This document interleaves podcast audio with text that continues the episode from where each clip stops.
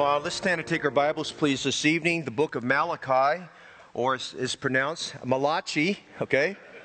Malachi. That's how you pronounce it in Chinese, ma, uh, right? Malachi, you know. The Italians can pronounce it Malachi. So you're Italian, you say Malachi, you don't say Malachi, but we say Malachi, okay? So, all right. I said Malachi, not Mochi. Some of you getting hungry here, okay? Malachi chapter 3, great book. It's the last of the Old Testament prophets.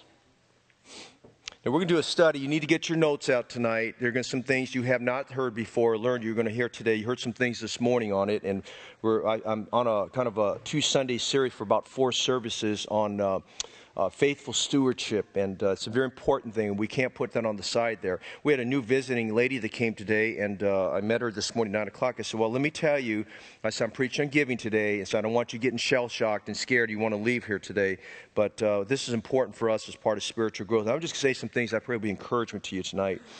Malachi 3, go down to verse 6. I want to start with verse 6 because we need to, we need to center everything about God. For I am the Lord I change not. Now, we can preach on that. Amen? Amen? Now, everything changes. He doesn't change. His word doesn't change. His attributes don't change. He said, I am the Lord, I change not. Now, the context of that, as we'll see a little bit later in the message, is that um, his, his, the, the reverence and fear we're to give to him, that should not change either. He says, For I am the Lord, I change not. He says, Now times change, and by the way, churches that have to have these rele- what they call relevant services and things like that, you know the problem is they think God's changed. God, God's never changed. Okay? When I got saved, the goal of the church was to bring the sinner up to God. Now, 45 years later, we're trying, to, we're trying to bring God down the level of sinner. That doesn't happen. God was in Christ reconciling the world unto himself. So we, we need to understand we have to think like God. You say, you know, because a lot of, a lot of these, these uh, contemporary church people come and they kind of size us up, and in five minutes or less, they've already determined this is either going to be their church or not going to be their church, you know, because we don't have the kind of, you know, music for them on that stuff there, okay? Okay? Don't get excited. Some of you getting your worldly part coming out of you, okay? I mean, honestly, or a watered down Bible version. He said, I'm the Lord, I change not. It's just wonderful. What a great devotion thought for tomorrow morning. I'm the Lord, I change not. His righteousness doesn't change, His gospel doesn't change, the resurrection hasn't changed, the power to save souls hasn't changed. Okay? Praise God, it doesn't change. The power of the Holy Spirit doesn't change. I'm the Lord, I change not. And he says, verse 6, Therefore, ye sons of Jacob are not consumed. Now, that's a good thought. Because if you understand the context, he says, I changed that. He said, I could have sent fire down. I just wrote a devotion about the gifts from heaven, stones from heaven. There's some great things God sends us from heaven. He sent, he sent fire from heaven. That was a blessing. He sent bread from heaven. He sent his son from heaven. He sent the Spirit from heaven. Acts chapter 2, there was a sound from heaven, hailstones from heaven. And he says, Therefore, you sons of Jacob are not consumed. He says, You need to be thankful. I, I, I still have mercy. Even from the days of your fathers, you are gone away from my ordinances and have not kept them. Return unto me, and I will return unto you, saith the Lord of hosts. But ye said, Wherein shall we return? There was all these rhetorical questions they gave to God. Notice verse 8. Will a man rob God? Will you steal from God? Will you rip God off? Will a man rob God? Yet ye have robbed me. Whoa. But ye say here, these rhetorical questions, just showing spiritual pride. Wherein have we robbed thee? In tithes and offerings. You're cursed with a curse. If you have robbed me, even this whole nation. Bring ye, and I want you to circle the word all. Bring ye all the tithes into the storehouse. I said this morning, some of you know you've studied this, there are actually three tithes that the Jews gave. We only take up one. We need to take up another offering tonight. Amen? But the word all is all encompassing. God was telling them, you need to, you need to make up for back payments. And he didn't charge interest. Bring all the tithes into the storehouse that there may be meat in my house. And prove me now herewith, saith the Lord of hosts, if I will not open you the windows of heaven. Man, God opens those windows. Look out. And I'll pour you out a blessing that there shall not be room enough to receive it. And I will rebuke the devourer for your sakes. And he shall not destroy the fruits of your ground, neither shall your vine cast her fruit before the time in the field, saith the Lord of hosts. And all nations shall call you blessed. You know, it's a good testimony about a tithing church and tithing Christian. For you shall be a delightsome land, saith the Lord of hosts. I want to preach you part two of the joy of giving, or maybe I could paraphrase verse 8, where God is saying, Give me back my money. Give me back my money. Father, I pray tonight that you speak to our hearts. There needs to be instruction about what you say about giving, and there needs to be encouragement. But Lord, there's also just a reminder tonight that uh, what happened to Israel and Judah specifically could happen to us. And I pray, Father, that you'll help us to embrace and to take on our spiritual responsibility as financial stewards. We pray for this in Jesus' name. Amen. You may be seated. Let me give you a review of what I talked about this morning because some of you are teaching somewhere else or uh, or ushering duty or whatever they're a nursery duty. I want to give you some things. What a what a two part series, two, two Sunday series on uh, faithful stewardship. Now, first of all, I define stewardship as this: stewardship refers to responsibility a person has with the assets and resources entrusted to him. Okay? It's responsibility a person has with the assets and resources that God has entrusted to you to manage and to grow. Now, you need to read in between all this uh, Matthew chapter 25 on the parable of the talents because those stewards that were entrusted with assets or talents, they were encouraged to grow those assets. Okay? God wants a good rate of return on whatever He's entrusted with it, beginning with our lives. God wants a good rate of return with it on that. And we spent some time this morning in 1 Corinthians 16. Now, a steward is a manager of another person's affairs, assets, and resources. How many of us accept tonight the fact we don't own anything? God owns everything. Amen? God owns everything. We're just managers, okay? We're managers and we're stewards of that. Now, sometimes we get and talk about why I own this and that. We really don't own it, it's God's. And we think about the fact if God owns it, there's a higher level of responsibility. Now, the word also speaks of a person entrusted with the education and well being of children. In Galatians chapter 4, the word governors and tutors is the same word for, for, for steward. And it was had the idea where back in those days they had their version of homeschooling, where a, in a Hebrew home they had a teacher come in, and the teacher would spend time uh, educating, and, and their whole goal was as they educate the child, was they focused on the well-being of the child. Now we can learn something from the Hebrews because they knew from very, when the child was a toddler to about age 12, they had to pour a lot of things into that child, the training of the whole well-being of the child child, the train of the child in the way they should go. And we talked about some things about nurtured admonition of the Lord last week. But their goal was in those first six or seven years is really to develop the whole child, that the child was disciplined in their thinking and their decision making. So age of 12, a young man came, he, he, was, he came into his being as a young man at that point of time and wasn't thinking like a typical teenager thinks today. He was thinking like a man. He was thinking about his responsibilities, chores, and things of that nature there. Um, the word steward or stewardship is found 18 times in the Bible and 12 times alone in the New Testament. Now, notice some things in terms of the application. In 1 Corinthians chapter 4, verse 1, stewards are to be faithful. Okay, we're to be faithful what God has given to us. You need to read through that and understand this faithfulness we, are to have. Uh, stewards were expected, as I said earlier, to give their, their, their, their, uh, their owner uh, a good rate of return. Sometimes an owner, if he felt he could trust the steward with something, he would go away for a period of time. And Jesus used that example in Matthew, 20, uh, Matthew 25, that parable, a, an example, a story that they could understand there and uh, probably they could relate to. He would lead them with something, he would go away and come back and expect a rate of return. Pastors are, commit, are commanded to be blameless as the stewards of God, Titus 1 7. All believers are stewards of the manifold grace of God when it comes to ministering with spiritual gifts. So the manifold grace of God is realizing God has entrusted you and me with spiritual gifts that we're to be exercising, using. I want to encourage you tonight do you know what your spiritual gift is? Are you using your spiritual gift? Healthy churches, spiritually healthy churches, they are focused on exercising their spiritual gift more than focusing on your talent in terms of what you're doing. And those are good things. You need to focus on your on your gift. Thankful for choir, the saying, and the orchestra that and using their talents. They're extremely talented what they do. But more important than what they're doing with their talent is what are they doing with their spiritual gift? You need to be focusing on your spiritual gift for the edifying and building up of the believer here. Now, when we look look at this, I spent some time in 1 Corinthians 16, and I took a lot of time this morning and the first two verses explain the priority in stewardship. And that priority we find in 1 Corinthians 16 talks about God defines in 1 Corinthians 16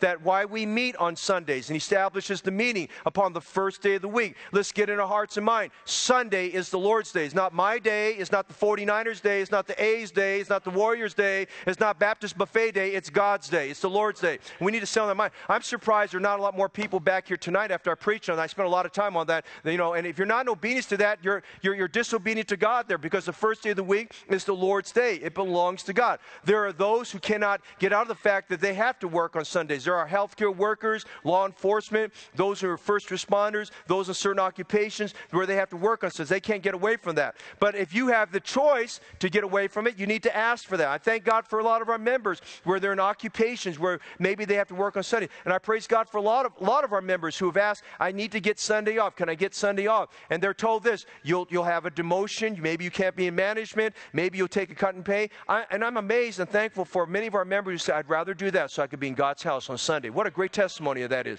But I want to encourage you today, the first day of the week is the Lord's Day. And it's kind of interesting. In John chapter 20, the very first mention that Jesus was there met with the disciples behind closed doors, and everything we have is the precedent for Sunday worships there. First of all, it was a Sunday night. There we have Sunday night worship. Amen. Sunday night preaching uh, uh, services. Jesus was in the midst with them. Hey, Jesus is here with us here tonight as well. Amen. Jesus in our midst. And Jesus at peace to them. And then he preached to them. There was preaching there. Jesus preached to them. And then he commissioned them. He said, Yes, the Father sent me, so send I you. Hey, you know, when we come to church and Baptist churches, and Jesus was a Baptist preacher. Amen.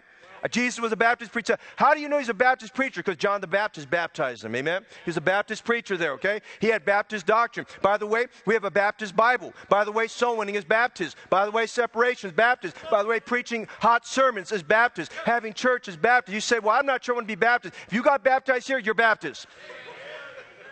You're Baptist. Now, you need to be Baptist tonight.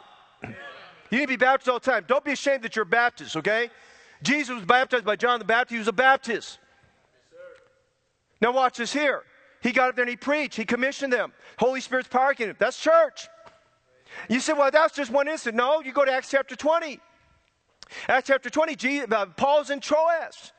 He's on his way to Miletus to meet the elders of, of Ephesus. They're Miletus on the coastline there. And so he stops up at Troas, and we know that he started that church because Acts chapter 16, he was at Troas when God gave him the vision to go to Macedonia. And somewhere along the way, and I just appreciate the heart of the Apostle Paul, somewhere along the way, the Bible doesn't refer to it, he won some people to Christ while he was there. Praise God for that. Got a nucleus of a church started there. Paul stops up there at Troas. There's some brethren there. They said, Why don't you stay and have some bread with us? They said, Amen. You know, we're going to have a meal together. They broke some bread and they said, Would you preach us? And I like what it says there. Paul was long preaching. Amen. Baptist service, long preaching. Amen. If you like going to church, there's only a 15 minute sermonette, you're in the wrong church. Amen. That's not church. I, I, get a little tired of people coming from churches where the pastor only prepares one message a week, and, and that's considered hard work. He prepares one message a week, and they wonder, what does he do the rest of the week? Well, I can tell you, based on their size, he's not winning souls. And people got this idea, and you need to help help me with this. People get the idea, they say, well, pastor preaches the same message Sunday night. How many understand this is not the same message I preached this morning? You got to labor at the word and have to have something to give to the congregation. Now, sometimes we may repeat a doctrine, but repeating a doctrine doesn't necessarily mean repeating the same message. And you come to church, realize that, you know, we're serious about church. There's a, there's a priority of the meeting, but there's a priority of the membership he talks about there. He says, every one of you, he's talking about the members of the church of Corinth. Hey, the will of God is everyone who gets saved in a Baptist church should get baptized in that church and realize that when they get baptized, they become a member of that church and you find your involvement in that local New Testament church. And our baseline involvement, as far as what we're doing, goes with the priority of the money. He talks about the collection, the gathering, same word. He talks about the word liberality. The word liberality there in 1 Corinthians 16 3 is the same word we use for grace. It's the word charis. He talks about the grace of giving. He describes their giving as being the liberality of your giving. Hey, grace giving means you're, you're giving from the abundance of your heart. You're, you're, you're not holding back. You're not inhibited in any way in your giving. So we look at giving here. Notice in Malachi, we look at giving. There's the, the principle of giving. Our starting point is that God owns everything. How many believe that tonight? Amen? Amen? Little boy was given some money by his mother to put in the offering plate on Sunday mornings. But he was always reluctant to put the money there. He didn't want to let go of the money, so his mother had to resort to some creative strategy with that. So one particular Sunday, she gave him some money. She said, Son, I want you to put that inside the offering plate. And he just was reluctant. She said, Quickly, put it in the offering plate. It's tainted. Well, he let go of the money. The offering plate went by. He thought, he thought it was there was something wrong with the money. And then after the plate went by, he whispered to his mother's ear. He said, "Mom, wh- why was the money tainted? Is there something dirty? Was there something defiling?" She said, "No, no, no. I didn't mean it by that. That it was tainted in that sense. It's like that." She said, "I just want you to know it's taint yours and it taint mine. It's all God's." Amen. now we need to we need to let go of our money and realize it's God's money. You brought nothing to this world. You take nothing out. The earth is the Lord's and the fullness thereof, the world and they that dwell therein. Deuteronomy 8:18 Thou shalt remember the Lord thy God for it is he that giveth thee power to get wealth that he may establish this covenant which he sware unto thy fathers as it is this day.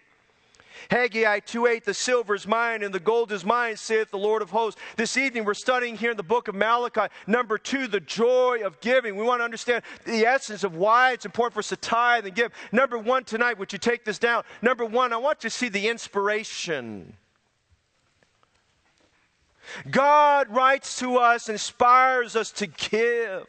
We are most like God when we're giving. One of the greatest verses in all Scripture tells us, For God so loved the world that He gave. But God commended His love towards us, and that while we were yet sinners, Christ died for us. What does that say? He gave. We are most like God when we give. Winston Churchill said, We make a living by what we get, we make a life by what we give. Corrie ten Boom, who wrote the book The Hiding Place, which describes the time when she was just in captivity there in Europe during World War II, she said, The measure of life, after all, is not its duration, but its donation. Luke 6:38, the best commentary in giving is from our Lord Jesus Christ. Give and it shall be given to you. He didn't say it'll be given to you and then you give. He says, Give, and it shall be given to you. Good measure, pressed down, shaken together, and running over, shall men give into your bosom. For with the same measure that ye meet withal, it shall be measured to you again. Paul, as he was concluding his, his sharing his heart with the elders at Ephesus, said in Acts 20, verse 35, I have showed you all things, how that so laboring you ought to support the weak and to remember the words of the Lord Jesus. And, and many believe he's quoting from Matthew 6:30 or uh, Luke 6:38. He says how he said it is more blessed to give than to receive. Hey, let's get our minds around that. It's more blessed to give than it is to receive. Let's say that together. It's more blessed to give than it is to receive. That's Bible. That's happiness. That's the joy of the Lord. That's the joy of giving. Maxey Jarman was the founder of Genesco Shoe Company. Back in the day, Genesco Shoe Company was one of the famous manufacturers of shoes, and Maxey Jarman made, made a bundle of money and did very well, became financially independent as the owner and founder of Genesco Shoe Company. But as many of you know, sometimes when, when the economies go into recession and things, people tend to cut back, and one of the areas they cut back on, they're just not as probably as, uh, uh, you know, just active in buying new shoes and things like that. And Maxey Jarman found himself in a situation where, where these cutbacks affected their sales. Now, Maxey Jarman had been a great giver to the work of the Lord for many years. He got saved and he realized that God had blessed him in business and he became a great giver in all that he did there and he gave much. And as he was going through this difficult time during a time of recession, cutback, a friend of his came to him and they realized that he had to cut his salary, he had to cut back a number of things, he had to let some people go, things of that nature. And one of his friends came to him and said, Maxey, I want to ask you this question. All right, do you regret all the money you gave away over the years? No, when you're in a low point, when things are not going so well, there's a lot of things the devil puts in your mind. You got to be very careful what he puts in your mind. Now, if you feel sorry for yourself, you think nobody cares about you, nobody's praying for you, nobody loves you. If you're not very careful, the devil starts to whisper your ear that nobody wants you. That is not true. And if you're not very careful, if you have to go through cutbacks and dark times and difficult situations and, and you're just kind of wondering how it's all going to come together, the devil's going to tell you, see, you should have never given to that church anyway. Maxey Jarman was asked by one of his best friends, Do you regret all the money that you gave away over all the years? And he said, Oh no! I only lost what I kept for myself. How is it more blessed to give than to receive? Write this down. How is it more blessed to give than it is to receive? Well, first of all, there's the work of grace when we're giving. God's grace is where you, you want to grow in grace? Be a giver. You want to experience God's grace in an abundant way? Be a giver. Okay? He said great grace was upon them in Acts chapter 4. There's the work of grace. Hey, there's growth when we're giving. Did you know that? There's growth when we're giving. There's personal growth. There's people growth. There's property growth. There's potential growth. We're giving to the vision. I mean, there's, there's growth. Hey, did you know there's gladness when we're giving? It is more blessed to give than to receive. God loves a cheerful giver. That's, that's gladness. Did you know there's gain when we're giving? Give, and it shall be given to you. There's gain. That's the blessing of God. He said, Prove me now herewith if I will not pour out a blessing to you. Hey, there's growth and there's, there's grace and there's gladness, there's gain. But notice this the most important thing there's God when we're giving. The center of our giving is God. We're honoring Him. God is glorified. It's more blessed to give than to receive. The Dead Sea in the Middle East is 1,300 feet below sea level. There are plates in the earth that are moving, shifting all the time underneath that. They say that the Dead Sea sinks an average of 13 inches a year. That's a lot of sinking. The Dead Sea was first formed when there was an overflowing of the Mediterranean Sea and it overflowed into them and captured all the water. And the Dead Sea is a, is a body of water, it's the saltiest body of water on all of planet Earth. The salt, the, the Dead Sea is a body of water that it takes in water from other resources, but it has no outlets by which water goes out. It's always receiving, but never giving out. Listen, the only way water gets out of the, the Dead Sea is through evaporation process, and as it evaporates because of sea level, those crystals of salt come back into that. Hence, it's, it's the most saltiest body of water in all there. Hey, a lot of Christians are like Dead Sea, like the Dead Sea. They're always receiving, but never giving.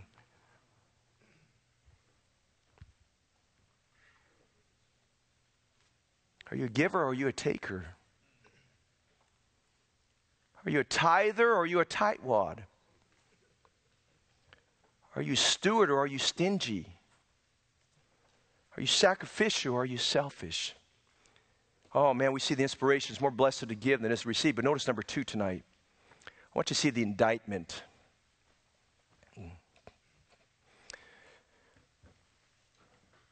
We're looking post captivity.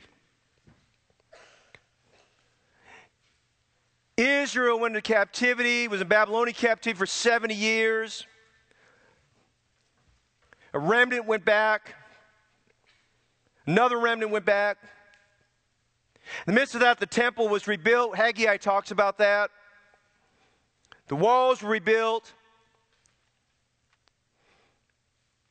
And Malachi is the last of the Old Testament prophets. After Malachi, there's a 400 year absence as far as the Word of God's concerned between that and when the New Testament is introduced to us. There's a lot of fantastic Jewish history that goes on in that 400 year period of time where God, God's providence is at work on the lives of the Jews in spite of all of that. And as Malachi is writing, he talks about two messengers. In fact, Malachi's name means my messenger. Who's God's messenger? God's always had a messenger for every generation. Amen. And he talks about in chapter 3 about two messengers. John the Baptist, who would prepare the way for our Lord Jesus Christ. But the other messenger is the Lord Jesus Christ himself. You get into chapter 3, there's just a lot of just, just phenomenal doctrine that's developing in those opening verses there. He talks about Jesus, he's talking about the second coming of Christ there. And he introduces Jesus Christ as the Son of Righteousness who has healing in his wings.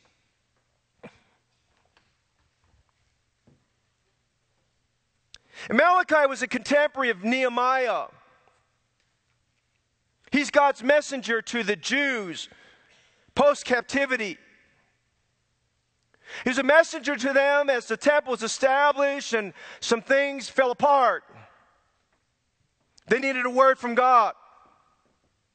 That's why I'm thankful for the Word of God. It gives us the Word we need exactly when we need it.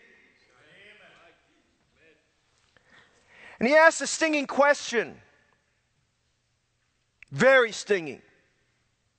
It gets to the heart of a lot of matters. Will a man rob God? What can we even imagine our hearts and minds stealing from God? Taking what belongs to God from him? Will a man rob God? I mean, he's writing this under the inspiration of the Holy Spirit. We don't know anything about his beginning. We know nothing about this man's past. I mean, his beginning and his ending. We just know at this particular time, he writes as God's messenger, and God leads him among many things he says in this book that are very good. He says in chapter 3, verse 8, Will a man rob God? Will you steal from God? Will you take from the Lord? And they come back and they ask the question, they said in verse 8, they said, What ye say? Wherein have we robbed thee? What are you talking about? In what way have we robbed God? How dare you accuse me? By question, did I rob God? And he says, in tithes and in offerings. Notice, if you would, the weariness and the indictment. The weariness and the indictment. In chapter 1, we go to verse 6 and we see some things that are very startling. In chapter 1, verse 6, the first thing we see is the despising of God's authority. Look what verse 6, please. A son honoreth his father. Mean, park there tonight. If you're not an honorable child, you better get right with God tonight. A son honoreth his father. Be honorable. That's a great Father's Day thought. But every day's a Father's Day. Every day's a Mother's Day.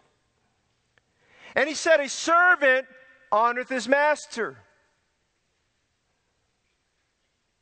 You have to look at the context of servant here. Servants never rebutted their masters. Servants never got in the master's face. Servants never threw a fit and got angry, said, I quit, I don't want to do this anyway. Servants were never argumentative. A son honoreth his father, a servant honoreth his master. But notice what God says here. If then I be a father, and by the way, he is. Amen? Thank God He's our Heavenly Father. Jesus said, Our Father which art in heaven. But if I be a father, where's my honor? Good question. Where's my honor? He's not the man upstairs, He's God.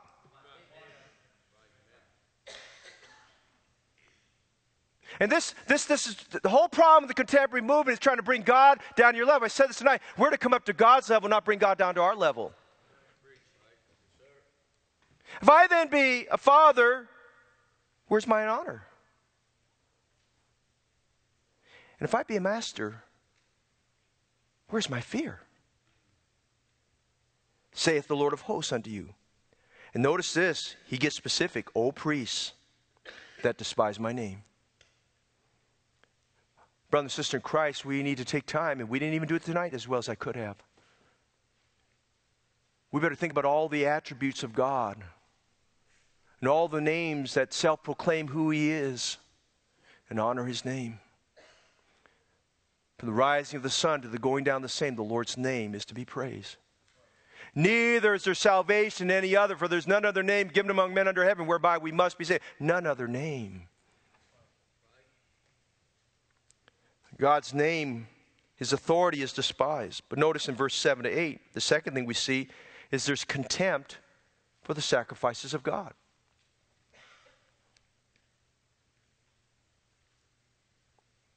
They said, Wherein have we despised the name? Now, you ask the question, I'm going to tell you, he's saying here. You offer polluted bread upon mine altar. That'd be very careful with the meal offering. You read that over in Leviticus. To be very careful to make the meal offering to the exact specifications, nothing less, nothing more than what God told them there. Because the meal offering is a picture of Jesus Christ, the bread of life. It is so perfect in its picture of his deity. Everything about it is the holiness and the wonderfulness of the deity of Jesus Christ in the meal offering. He said, You offer polluted bread upon my altar. How did that happen? Let's read on. And they said, again, rhetorical remark, uh, response, Wherein have we polluted thee? I mean, can you imagine that? What? You accuse me of doing this? Wherein have we polluted thee? And he said, In that ye say, The table of the Lord is contemptible. And if you offer the blind for, uh, and if you offer the blind for sacrifice, is it not evil? And if you offer the lame and sick, is it not evil? You know, he's saying here, you've got to the place where giving has, you've grown weary of giving. You've had contempt, disdain, a bad taste in your mouth for giving. You're not thinking about upon the first day of the week, let every one of you lay aside as God has prospered him. Your idea is why do we need to give anyway? Why are we always in a giving campaign? Why are we why is this big emphasis on tithing? He says, so here's what they did. All right, I'll participate, but I'm going to give my blind, and I'm going to give my lame, and I'm going to give my sick. They didn't give their best to God, they gave their worst to God. They didn't give their whole to God, they gave their broken to God. They didn't give their health to God, they gave their disease to God. And God was watching. This wasn't happening over a year, this happened over many, many years, where they, the Bible says that the table of the Lord became contemptible to them. They disdained giving. Hey, man, I, I just tell you honestly, I see it in church on Sunday mornings. I'm sitting here at the platform and I'm praying, and I just tell you, I pray for God that all, I pray to God that all of our members would give according to the will of God. Wow. That's taking the oversight thereof. And people had gone, there was one extreme, they'd gone weeks on end, and they had months on end, years on end, and there's no giving. And then the other extreme, we've got those there who are saying, Well, wherein have we polluted thee? And wherein have we despised thee? And wherein we've done this? What, what have we done? And he says, Well, you, you know, you, you're, you're giving your lame and you're blind. And you know what he says? That's evil. You know what God's saying there? If you're not giving your best to God, you're not giving your extras to God, it's sin. That's what he's saying. I mean, isn't that what he's saying? Say yes. Amen. I mean, come on.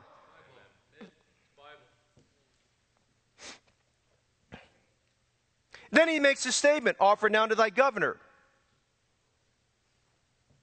Will he be pleased with thee? You know what he's saying there? You wouldn't give the government something like that. You wouldn't mess with the government when it comes to tax time. You wouldn't give the king, if you stood before an earthly king, you wouldn't give him your lame and your blind and your sick and whatever. You wouldn't do that. He says, Will you offer, Would you do that to an earthly person? Will he be pleased with thee? except thy, thy person, saith the Lord of hosts, Jehovah Sabaoth? And now I pray you, beseech God that he be gracious unto us. This has been by your means. Will he regard your person, saith the Lord of hosts? He's just saying here, look what you did. You've had contempt for the things of God. Gotten tired of giving get sideways because we haven't gone online giving yet. Hey, whether we have online giving, whatever, you still need to give to God.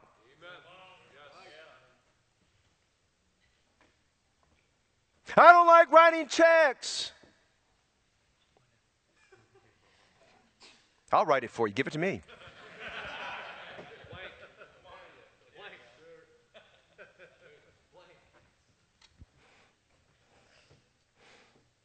Then notice verse 13, God gives further description how they were giving. And ye said also, Behold, what a weariness is it! And ye have snuffed at it, saith the Lord of hosts. You brought that which was torn, and the lame, and the sick. Thus you brought an offering. Should I accept this of your hand, saith the Lord? Hey, notice verse 13. That's pretty strong. He said, Behold, what a weariness is. They were saying, I'm tired of giving. Look what I could do with this money. I'm tired of giving. It wears me out.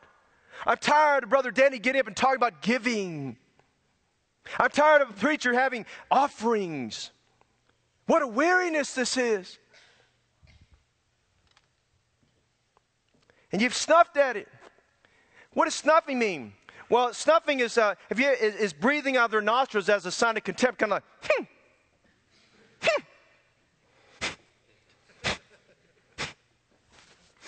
You ever have anybody do that to you?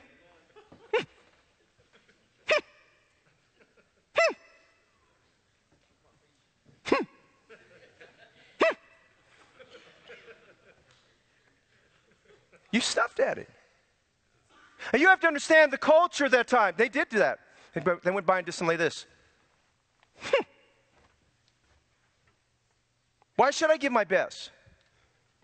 Hey, I remind you tonight in Genesis chapter 18, when God came down and visited Abraham, he brought two angels with him. Listen, Abraham got off, he got off the sick in the middle of the day, and he rushed inside. He brought some water out. He said, Let me bring some water out to relieve you. And then he went inside and he told his wife, he said, Ma'am, he says, I want you to need four doughs of bread. I want you to bring some bread out. You'll need it and prepare it quickly. And then he went out to the he went out to his flock and he got the best of his flock, the fattest one he could. And normally you only did that when you had special visitors. He said, Man, I got more than special visitors. I've got God God here he came to me. And he came, and the Bible says he brought of his best. He gave, he gave of that flock, and on top of that, he went and got some butter and some other things. Hey, he not only gave his best, he gave his extras to God.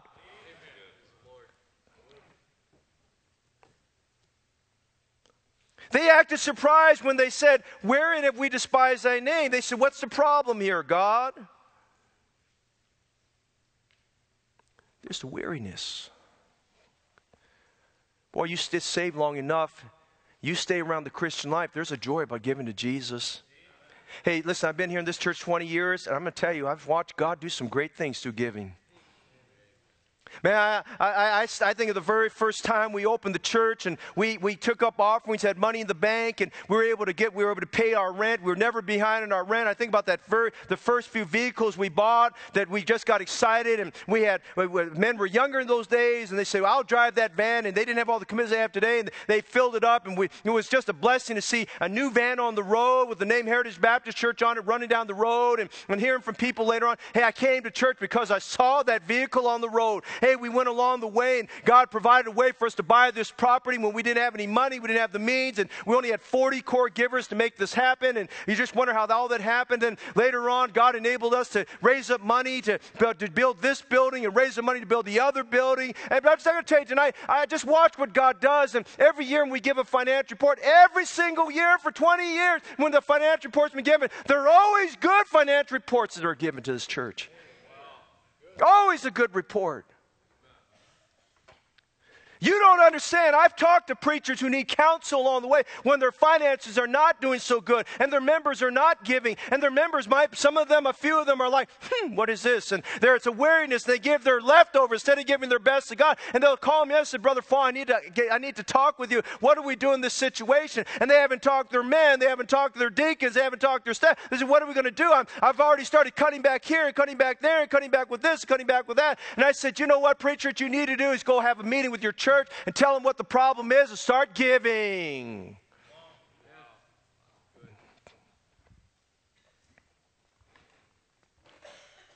Here we have a church that God, here we have a body of believers, an entire nation that's being indicted by God for their wariness, their attitude of giving. Hey, one of the sure signs you're not close to God, one of the sure signs that things are not where it needs to be, is when you lose that desire, that wantingness to give to the Lord. Now, let me tell you something about biblical Christianity tonight. And I want you to help me in the church to, to filter this down all the way down from the nursery up to the nursing home.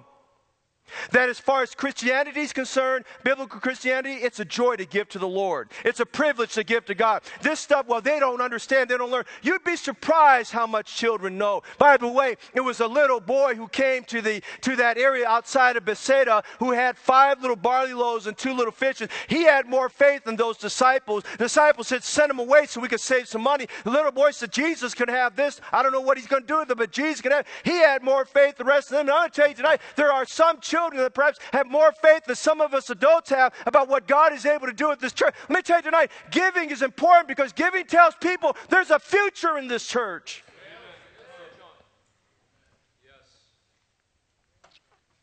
It's not easy, but there's got to, if we're going to have a future, there needs to be giving. If God's going to pour out the, He's going to open the windows of heaven and pour us out a blessing, there's got to be giving. And we're doing a disservice if we're not encouraging people to give, we're not leading them to give, we're not having special offering, and those people come along and say, Oh man, all you guys talk about is giving, all you talk about that. Number one, I question if they're even saved if they keep talking about that all the time. Ethnic groups that come along that always have this concern. The problem is they think they own the money. And listen, not until God knocks them on their back and takes their paycheck from them or gives them a demotion or has some problem like that comes up or some disease hits them, do they realize and find out that God has his way of getting his money back and then with interest. We see the weariness, but notice in chapter 3, verse 8 and 9, we see the withholding.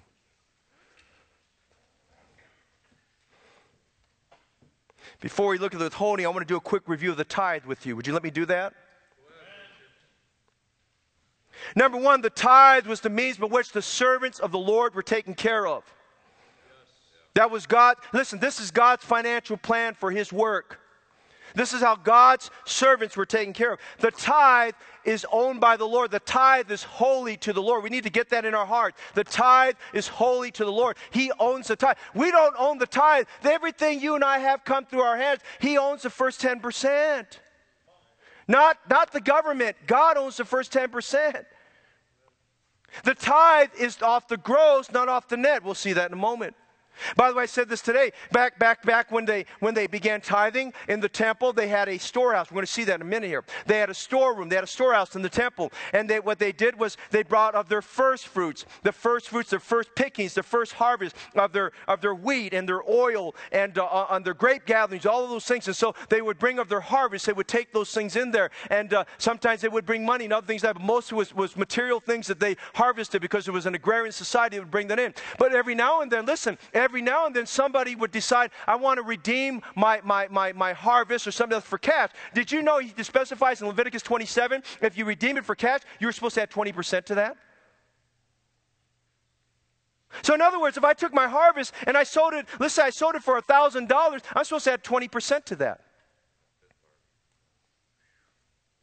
That was God's way of making sure He kept the people honest. I mean, there's extensive teachings about the tithe. There were three different tithes that they were taking up. But, but the first and foremost thing of the tithe was that was God's mean for taking care of his servants. He said, they didn't, listen, the Levites did not get a city. The Lord was their inheritance. That was God's way of saying, trust me, I'll take care of you. The other tithes were taken to help the poor of the land and things like that.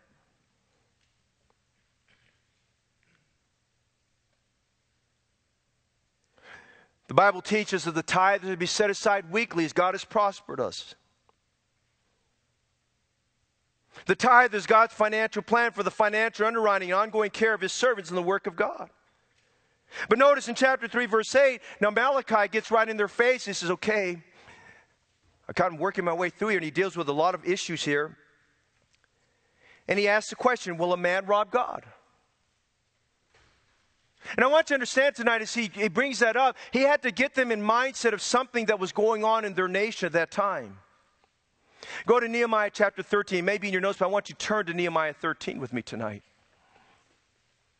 This may be the exact incident that he's drawing from to help them understand what was going on because they were, they were stealing from God.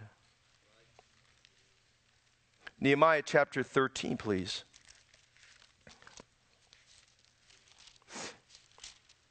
People were withholding their tithe from God. Let's see what happened. Nehemiah 13. And I want you to go to verse 5 with me. Notice Nehemiah 13, verse 5. Now, Nehemiah had been away from, from, the, from, from the, the Jerusalem for a period of time, and word got back to him. I want you to see what happens here. And he said in verse, verse 4, I have to go to verse 4, and before this, Eliashib the priest, having the oversight of the chamber of our God, of the house of our God, was allied unto Tobiah. And he prepared for him, that is Elisha, had prepared for Tobiah. He prepared for him a great chamber where a foretime, that means beforehand, where aforetime he laid the meat offerings and the frankincense and the vessels and the tithes of the corn and the new wine and the oil which was commanded to be given to the Levites and the singers and the porters and the offerings of the priests. They built this new temple. They had a storehouse. We sometimes call that storehouse tithing. Now, I'm going to tell you something tonight. If you're studying on this subject of tithing, you'd be very careful of all the stuff that's out there by commentators because most of the stuff by commentators is written by Protestants who don't hold to a local church concept. They're universal church. And most of them will tell you the only ones who advocate storehouse tithing, that the tithe belongs to the local church, are Baptists. Well, praise God, we believe what the Bible says. And they'll tell you something like this. They'll say, well, the tithe, we don't agree with that. And, and so the tithe can go wherever you want. That is not what the Bible teaches. You study your Bible very carefully. It doesn't say the tithe goes wherever you want. First of all, many of these commentators today are advocating giving to parachurch ministries. Did you know when you read your Bible, there's nothing in the Bible about parachurch ministries? Para means come alongside the church. Well, I have a better idea. I don't need to come alongside the church. I'm in the church. And if I'm in the church, I need to be part of the church. Amen? So they're saying, well, you can give all your money to Campus Crusade for Christ and Fellowship International and all these kind of things there. You dip And a lot of people come to church that idea. Let me tell you tonight, if that was the idea you were taught, you weren't taught a biblical idea. The biblical idea was that you were to bring it to the storehouse. And so you notice right here, they brought this, they brought all these things to the storehouse, they put in that room, and that's where they kept, and that's how they kept, they could uh, good care of all the, the, the, uh, the people that were full-time workers of the Lord. Look again at verse 5 here. He talks about the Levites and the singers and the porters and so forth, the offerings of the priests. I mean, there was a large number of people that were serving God. Hey, by the way, when you look at the temple, temple service, God was interested in having more people serve, not less people serve. God had the concept of a big, of a big, of a big temple and big service for God. And so there was a lot of people that'd be taken care of there. Elisha knew this. But what Elisha does, we'll see in a minute. Elisha said, Well, you know what? Tobiah is my friend. We're related by, related by family. He says, I need to find a place for him. So what he did was he took all this stuff out and he suspended taking care of God's servants and doing all the things they needed. He stopped the tithing that people gave. And basically, the Levites says, Well, see, they had to go back to farming. They had to go back to secular work to support themselves. They had to do all that. And that was okay. They were glad to do it. But they went there, and Tobiah was living in that store. They put a Tobiah. And let me tell you what, if you're not tithing, you got a Tobiah in your storehouse.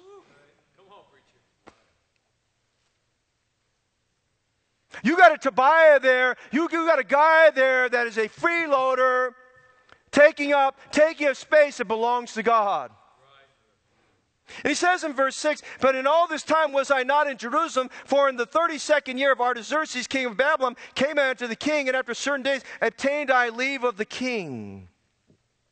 And I came to Jerusalem and understood of the evil that Eliashib did for Tobiah in preparing him a chamber in the courts of the house of God. And it grieved me sore. If it grieved him sore, can you imagine how God felt about him? Therefore I cast forth all the household stuff of Tobiah out of the chamber. And then I commanded and they cleansed the chambers, and thither brought I again the vessels of the house of God with the meat offering and the frankincense. And I perceived that the portions of the Levites had not been given them, for the Levites and the singers that did the work were fled every one to his field. Then contended I with the rulers and said, Why is the house of God forsaken? You're not taking care of God's house. And I gathered them together and set them in their place. Then brought all Judah the tithe of the corn and the new wine and the oil into the treasuries.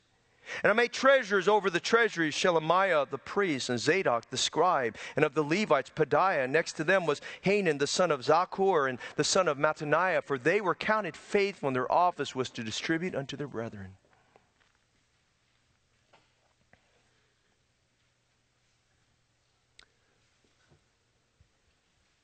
That's the setting for Malachi 3:8. Will a man rob God. Will a man rob God? Will a man rob God of his tithe? Will a man rob God of his offerings? Will a man rob God of his life? Will you steal from God? If I go to 7 Eleven and, and, I, and, I, and I take money from there, I'm a thief. If I go to Wells Fargo down the street or Bank America down the street and I hold them up and take money from them, I'm a thief. I'm a robber. If I break in the back of your car and take your personal belongings, then I'm a thief, I'm a robber. Hey, stealing from others is a crime. Grand theft is a crime. Robbery is a crime. Hey, beloved brother and sister in Christ, when we're not tithing, we're offering, the Bible makes very clear, will a man rob God? Wow, there was withholding.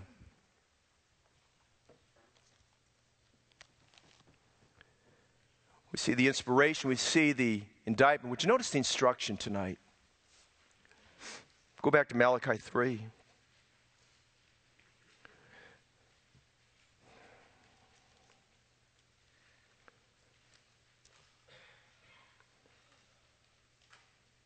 The tithe belongs to God. We really haven't started to give until we give beyond the tithe. And God describes a curse that was on the entire nation. For you've robbed me. We say this all the time, but if all of God's people gave their tithe as they should, and the tithe is off the gross, not off the net, Think of what God could do with the work of God. Think how much more quickly we could pay down our debt. He said, Behold, what a weariness it is. Why are we doing this anyway? small church mentality says, well, you know what? I was more content being a small church because we didn't do anything. Yeah, you didn't do anything, but you were in a church that was dying. That's why you came over here because you want to be part of something that's alive. Amen? But after a while, after you start giving a little bit more, you realize that we do more than one offering, and you realize that we do it weekly, and we realize we have faith promise missions, and we have giving by faith offerings. We do all of a sudden people start taking this ownership idea. This belongs to me. It doesn't belong to you. God says, "If I be master, where is my fear?" And so, notice in chapter three, he gives us some instruction. Notice verse ten. Notice the priority in the instruction. Which are you there? Look at that. Bring ye that's a relevant message. Bring ye all the tithes. They had three tithes to give. They also had to make up for back tithes they had not given to God. Listen, the government, when you owe taxes, the government makes sure you pay back your taxes. They call it amnesty day if, they, if they're lenient to you. You owe a credit card company money. You can try to skirt it all you want to and go bankrupt. By the way, you shouldn't do that. But even there, they'll want you to have some kind of repayment plan. What makes us think that God is any different? He said, If I be a father, where is my honor? If I be a master, where is my. I'm just telling you what the Bible says. Bring ye all the tithes into the storehouse. Now, let me give you some thoughts here. First of all, if you've never begun tithing, may I encourage you tonight, start this evening. Look at your budget, and, and I understand living here in Northern California is extremely, extremely expensive. I understand that. I understand after all the other deductions, you're trying to figure out, man, if it's off the gross, not the tithe, what am I supposed to do? But you need to start as a tither. That's being, that's being an obedient Christian and a loving Christian and a Christian that God will bless. He says, if you've never done this, you need to start tithing. Secondly, if you used to tithe, but something happened, somehow along the way, maybe you got involved in a ministry or whatever happened, you stopped tithing. Hey, get back to tithing. Get back to tithing. Get back to the joy of the Lord come back to your life. Notice, he says, bring you all the tithes into the storehouse. Now, the tithe, if you're a member of a local New Testament church, your tithe belongs to a local New Testament church. You're not a member of two churches. You can only be a member of one church. You can only be a member of one church. And if you're a member of this church, you signed a covenant. And by the way, you're under, you're, you're under the obligation of the Word of God. You signed a covenant that you would tithe and be a part of this church. That's part, that's part of being a good Christian, being a good member, that you're going to give your tithe to the local New Testament church. He said that there may be meat in my house. Again, tithing is God's financial plan for the local church so that the operating budget and expansion needs of the church can be met. Is making sure the house of God is never in a financial bind. Hey, there's the priority. Bring ye all the tithes into the store. He made it very simple, guys. You've been you've been absent of this. Let's get let's have a tithing Sunday. Let's get it all back into church. Secondly, we see the priority. Would you notice the promise in verse 10? He says that you bring all the tithes that there may be meat in my house. And he's saying that that way we could take care of the servants of God and our obligations can be met. He said that's the priority. We got to get we got to get this fixed up because that's what Nehemiah had to do. He had to get in and fix this up because the Levites and the priests and the singers and everybody else had not been taken care of. He said I've got to get this taken care of. And he said there's no reason why they should be out in the fields working. They need to be giving themselves wholly to the work of God. And he says we we, we did wrong and we got to make this right. And then he says here, notice the promise. He says, Prove me now herewith. Now, here's what God says to you. When you're challenged right now, right now in some of your hearts, this morning and tonight, there's this fear, this apprehension. If I do what you're telling me to do, I'm not sure I can pay my rent. If I do what you tell me to do, I'm not sure I can make a car payment. If I do what you tell me to do, and my car's about to break down, and I'm not sure if I can, if I'll have money to buy another car. If I do what you tell me to do, I don't know if I can pay my child's education. If I do what you tell me to do, I can't do this, and I can't do this and I can't do this. Hey, let me tell you tonight, when all those thoughts come to your mind, what you need to do is say, Devil, get out. And notice what he says, prove me now herewith. He says, I, God, listen, nobody's more sympathetic to the financial pinch and the budget constraints we have than God himself. Because he says when we're obedient and we follow what he does, he tells us in Philippians 4:19, "My God shall supply all your need according to his riches and glory in Christ Jesus." That's recession proof. That's economy proof. Doesn't matter what happens. Doesn't matter if the economy all goes to Bitcoin or the economy goes all cash. God's still going to provide all your need. Amen. Prove me now. You need to realize today, God wants you to let Him show you He's Father and He's Master and He's more in control of your situation than you'll ever be. Prove me now herewith, saith Jehovah Sabaoth. If I will not open you the windows of heaven and pour you out a blessing, that there shall not be room enough to receive it. He says, You prove me. You prove me. I'll take better care of you than you'll ever know. Prove me. Be obedient, do your part. Supply all of our needs. I'll open the windows of heaven. By the way, if there's going to be a window that's open, I want the windows of heaven open. Amen? But I want you to notice we see the priority, we see the promise. Would you notice the next verse? We see the prevention. Did you know being a, being a biblical tither is preventative? I will rebuke the devourer for your sakes.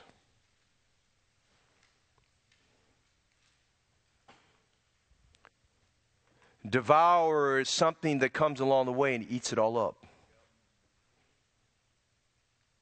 The gnawing of the termites. I will rebuke the devourer for your sakes, and he shall not destroy the fruits of your ground, neither shall your vine cast her fruit before the time. You know, he's basically telling you listen, God's going to take care of you from economic collapse. He didn't promise you a Joel Osteen line, okay? Do this and you'll be financially successful. That's not what he's saying there. He said, for preventative purposes, if we don't get this right, you know, God was telling them, I'm going to curse your ground. He told them in Deuteronomy, I'm going to curse you. If you're not, if you don't glorify me and you don't give, give what you're supposed to give, I'm going to curse your ground.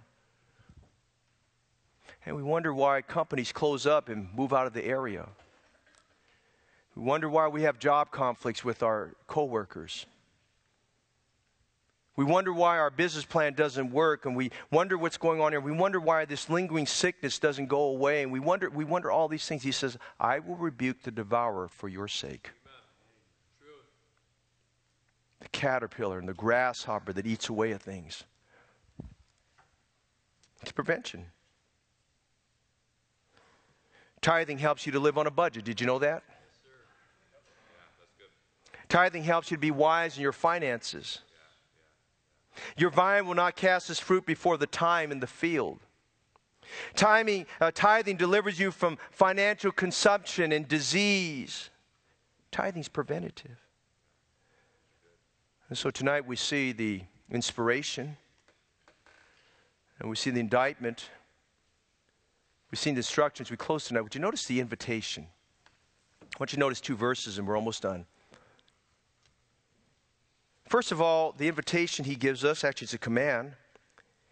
He says in verse 10 Bring ye all the tithes into the storehouse. He says that, you know, we, we, we've been very neglectful of God's work. We need to get up to speed on this. Then go with me to 1 Corinthians 16 if you'll go back there, because I want to read this again for the benefit of those who couldn't be in the service this morning. 1 Corinthians 16, would you go there, please? And I want to just give you some thoughts, and we're almost done.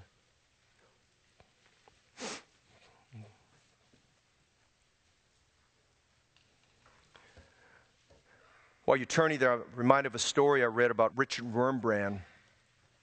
Richard Wurmbrand was very famous back in the late 70s, early 80s. He wrote a book entitled Tortured for Christ. He was in a Soviet, Soviet prison for his faith. He describes the horrors of being tortured. They beat the fire out of him. He still bears the scars of all that. And he and those other believers that were there, they were, they were incarcerated for their faith in Jesus Christ.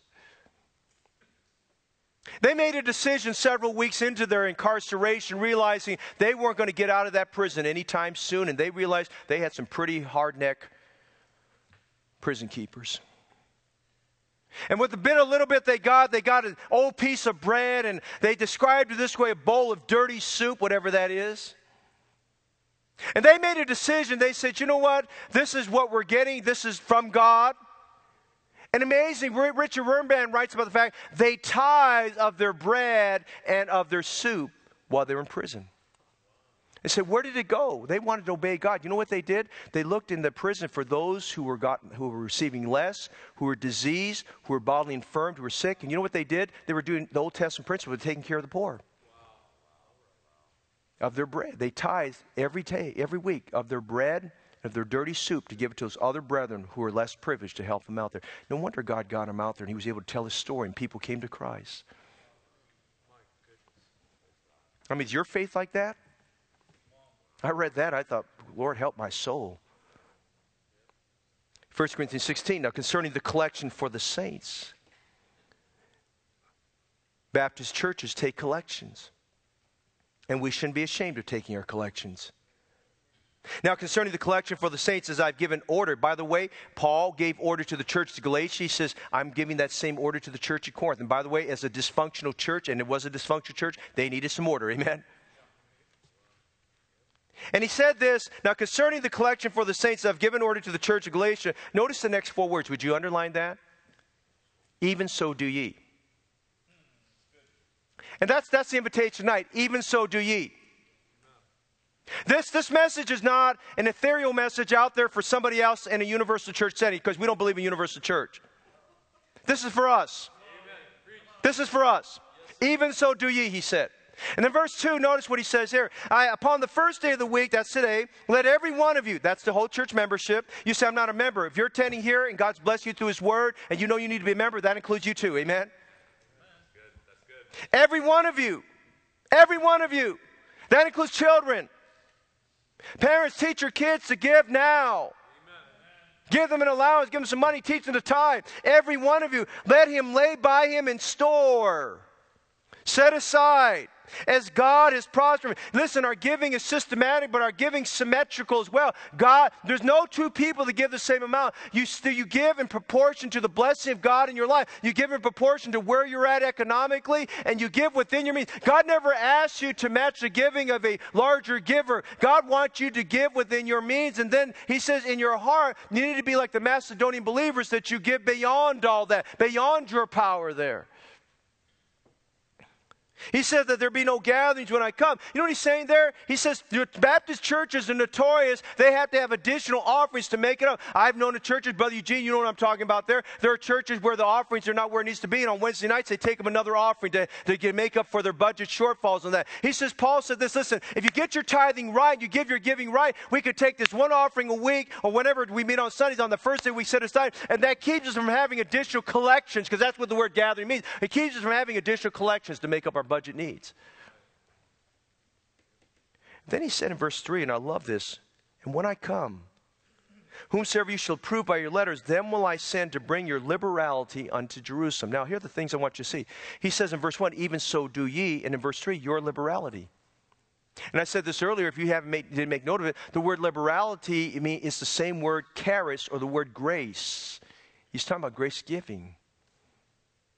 Paul was saying, he said this to many people. He says, I know you're going to give, and I know you're going to exceed my expectations. I know you're going to give liberally. The liberal soul shall be made fat.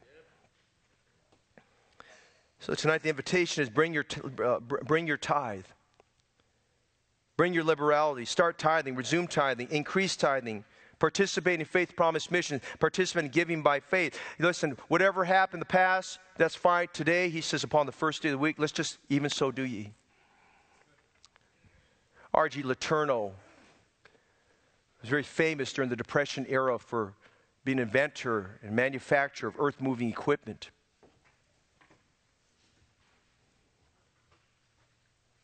R.G. Letourneau, during the Depression, in his first year of business, amazing, when everybody else was losing money, amazing, he made a $35,000 profit, which in that time was a lot of money.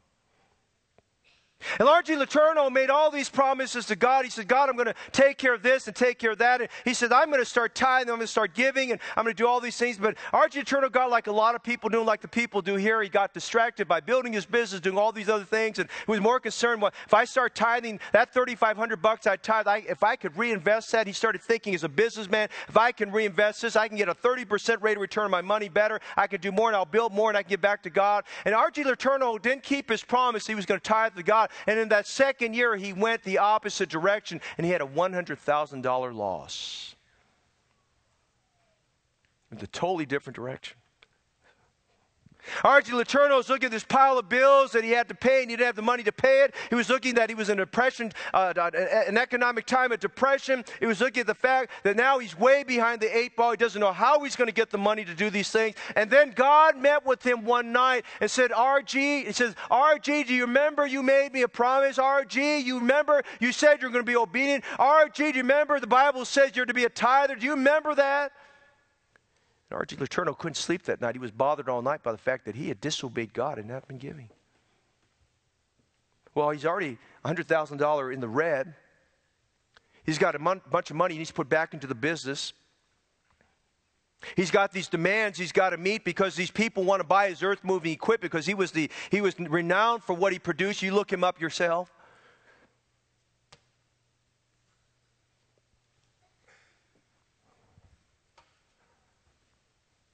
R.G. Letourneau dug in deep.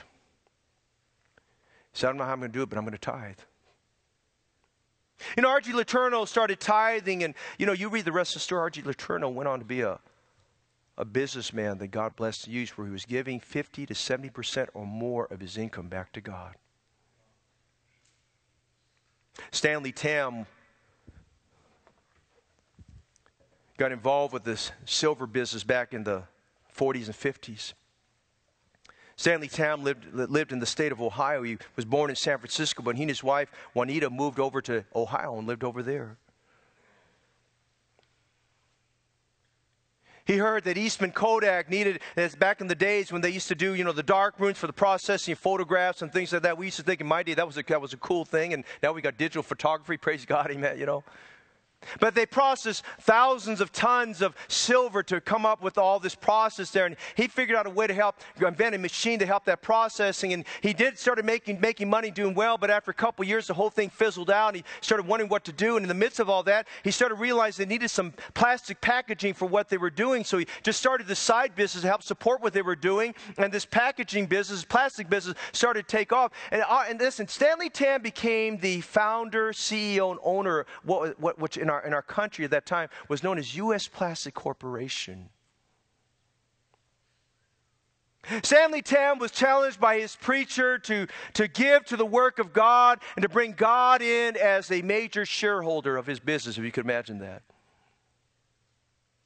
Stanley Tam was scared because his business was coming off, just taking off. He didn't know what to do. But one night he got alone with God. He said, God, I'm not sure what you're going to do, but I'm going to obey what my preacher told me to do, and I'm going to start giving, and I'm going to start doing what I need to do. And he started off at 10%. He went to 20%, went to 30%, went to 40%. He made God the majority sure. He established a foundation and went with that, changed his articles of corporation. We made God the major shareholder of his corporation. And then as he started to prosper, God was blessing him. He built this massive facility. You can look it up. We're on that facility on I 75 there in Ohio. It had these words Christ is the answer.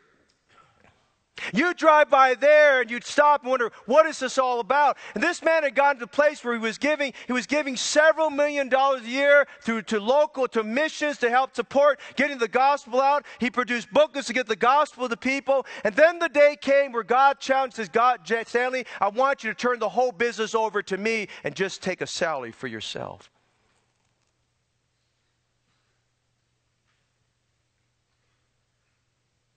Instead of God working for him, he was working for God. Prove me now herewith if I will not open the windows of heaven and pour you out a blessing.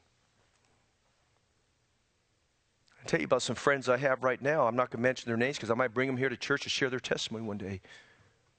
They don't know about Stanley Tam. They don't know about Archie Luttrell. I've sat down with them.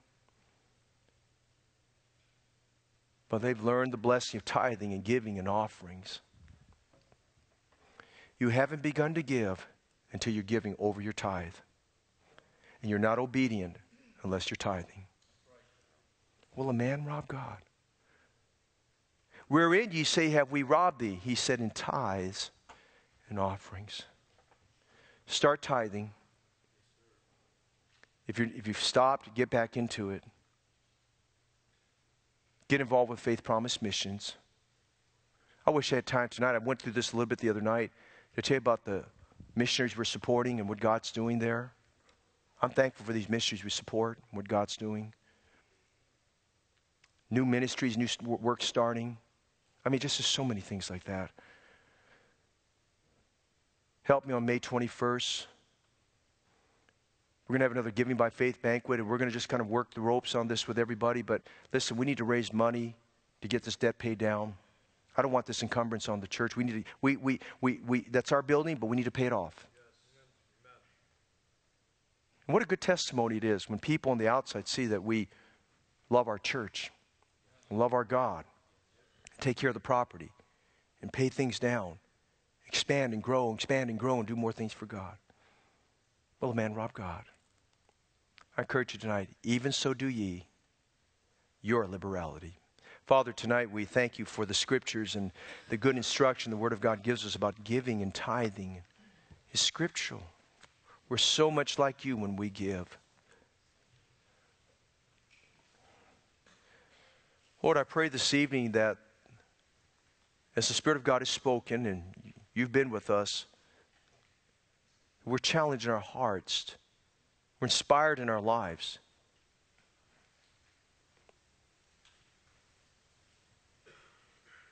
To be biblical in our giving, to follow the practices that the New Testament gives us, and to claim the prevention and the promises to come with tithing and, offer, and offerings. He said, Bring ye all the tithes into the storehouse. Help us tonight to do right to participate, to give, and do what we're supposed to do. Father, tonight, you're Lord over everything in the church, and that includes our giving and our tithing. And I think we do right for just a moment, Lord, just to even realize, as He said, bring you all the tithes and stores. He wasn't telling them wait till next Sunday. He was telling them, you need to do it now.